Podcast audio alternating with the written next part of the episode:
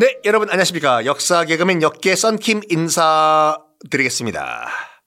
고대 로마의 최악의 황후, 음, 너몇 살이야? 메살리나.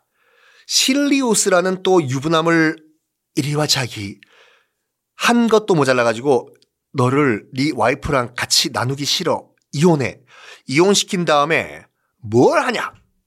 자기의 남편이었던, 남편이었던이 아니라 남편인 이 맨날 술만 마시는 클라우디우스가 지방 순시를 떠났을 한 1, 2주 공백 기간 로마에 없었던 때에 뭐냐면 결혼을 해버려요. 실리우스와. 아니, 이미 황제와 결혼을 한 황후가 황제가 잠깐 지방 출장 가 있는 그 사이에 다른 유부남이랑 이제 유부남은 아니죠. 돌싱이죠. 이혼했으니까. 결혼을 해요. 그냥 몰래 다른 건 다 필요 없고 자기야. 그냥 우리 구청 가가지고 혼인신고서에 사인만 해줘. 난 그것만 해도 만족할 거야. 결혼식 뭐 프로포즈 다 필요 없어. 우리 몰래 몰래 서류상으로는 부부하자. 이게 아니라 결혼식을 성대하게 해요. 로마에서. 신혼 서약도 하고 사제 앞에서 신부님 앞에서 요즘으로 치면 신랑은 나중에 검은 머리가 하얀 팥뿌리 파스타가 될 때까지 신부를 사랑하겠는가?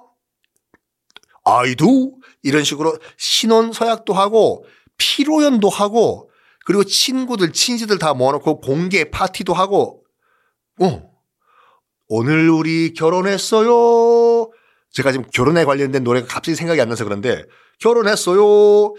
노래도 하고 이런 말도 안 되는 일을 벌입니다. 미친 거예요. 메살리나도 그렇고 거기에 넘어간 실리우스도 그렇고 어떻게 감당하려고 이거를.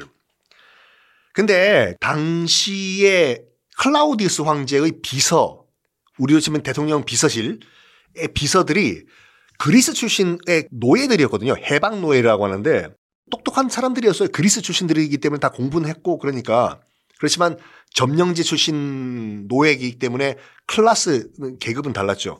하여간 그 클라우디우스 황제가 이런 그리스 노예들을 똑똑하니까 해방시킨 다음에 자기 다 비서로 끌어안은 상태였거든요. 이 노예 출신 비서들이 해방 노예 비서들이 아무리 생각해도 이건 아닌 것 같아. 이보게 비서실 직원들 다 불러 모아. 네, 비서실장님. 아무리 봐도 이 우리 황후 메살리나의 그런 만행 지금까지 다 참았는데 이건 이건 아닌 것 같아. 결혼했잖아 지금 황후가 다른 남자와 그 말은 뭐냐? 남편을 지금 결혼한 남편을 새 황제로 만들 수 있다 이거지. 응? 구태타야 이거는. 그럼 우리는 뭐냐? 낙동강 오리 에그가 되는 거야. 오리 R. 이거는 지금까지 있었던 메살리나의 비행과는 차원이 다른 그런 비행이야. 안 되겠다. 이 비상사태다. 지방순시에 나가 있는 우리 황제한테 바로 이 사실을 좀 알려라. 네, 비서실장님. 그래가지고 어떻게 알리냐면 이번에는 진짜 반란 가능성이 있다라고 편지를 보내요. 빨리 로마로 컴백 홈 하시라고. 꿈에서 꿈에 꿈에서 본본 반란 이게 아니라 이건 진짜로 궁 안에 황궁에 새로운 남자가 들어와서 황후 옆에 있다고 결혼해가지고 이건 이건 빨리 돌아오셔가지고 조치 취하시라고 급보를 보냅니다. 바로 돌아와요. 바로 돌아와요. 클라우디 우스 황제가 이건 이건 이제 자기가 아무리 멍청해도 이건 딱 그 소리 들었을 때 이건 뭐뭐뭐 뭐, 뭐? 우리 와이프가 결혼했다고 그런 영화 있지 않았나? 우리 와이프가 결혼했어요? 아 있었지. 네. 하여간 돌아와 가지고 뭘 하냐면은 뭘 하냐? 일단 실리우스는 바로 처형이에요. 야, 쟤 우리 와이프랑 결혼한 우리 와이프가 결혼했어요. 쟤 끌고 와서 죽여. 처형한 다음에 이번에는 메살리나 차례지 않습니까?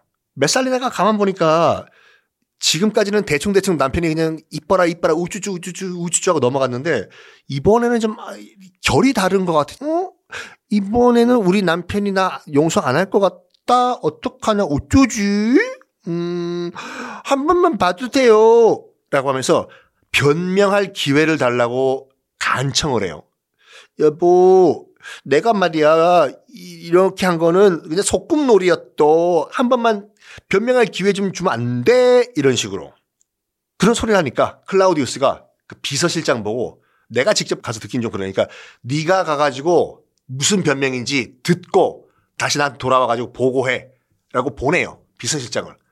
야 내가 직접 가서 듣긴 좀 그러니까 비서실장 네가 가가지고 뭐 할 소리 뭐가 있는지 듣고 난 다음에 와서 네가 보고해. 알았어?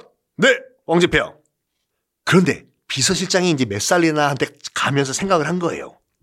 분명히 변명을 하면 변명을 또 황제가 들, 들으면 마음 약해진 황제가 또 용서할 것이라고 걱정을 한 거예요. 비서실장이. 분명히 저 비리비리 황제가 저 어린 또 이 황후가 여보 한 번만 봐주면 안 돼. 이러면은 넘어갈 게 뻔하다. 그러면 로마는 정말 망할 거야. 라고 비서실장이 생각을 한 거예요. 그래가지고 비서실장이 메살리나 딱 가서 이 말을 합니다. 거짓말 한 거죠. 황제 폐하의 명령이다. 자결하라. 라고 하면서 단검을 딱 던집니다. 땡그랑! 메살리나가 딱 봐도 이번은 장난이 아닌 것 같거든요. 그래서 진짜 나 죽나 봐. 어떡하나 해서 단검을 딱 들고 벌벌벌벌벌벌 떨었대요. 기록을 보면은 어떻게 그걸 자기 가슴에 찌릅니까 이거를.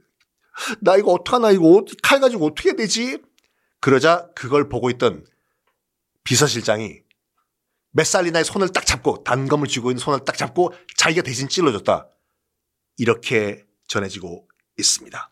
어, 이것이 서기 48년도 일이고 메살리나는 이제 겨우 23살이었어요. 23살이 지금까지 이런 일들을 다 저질렀다고 합니다.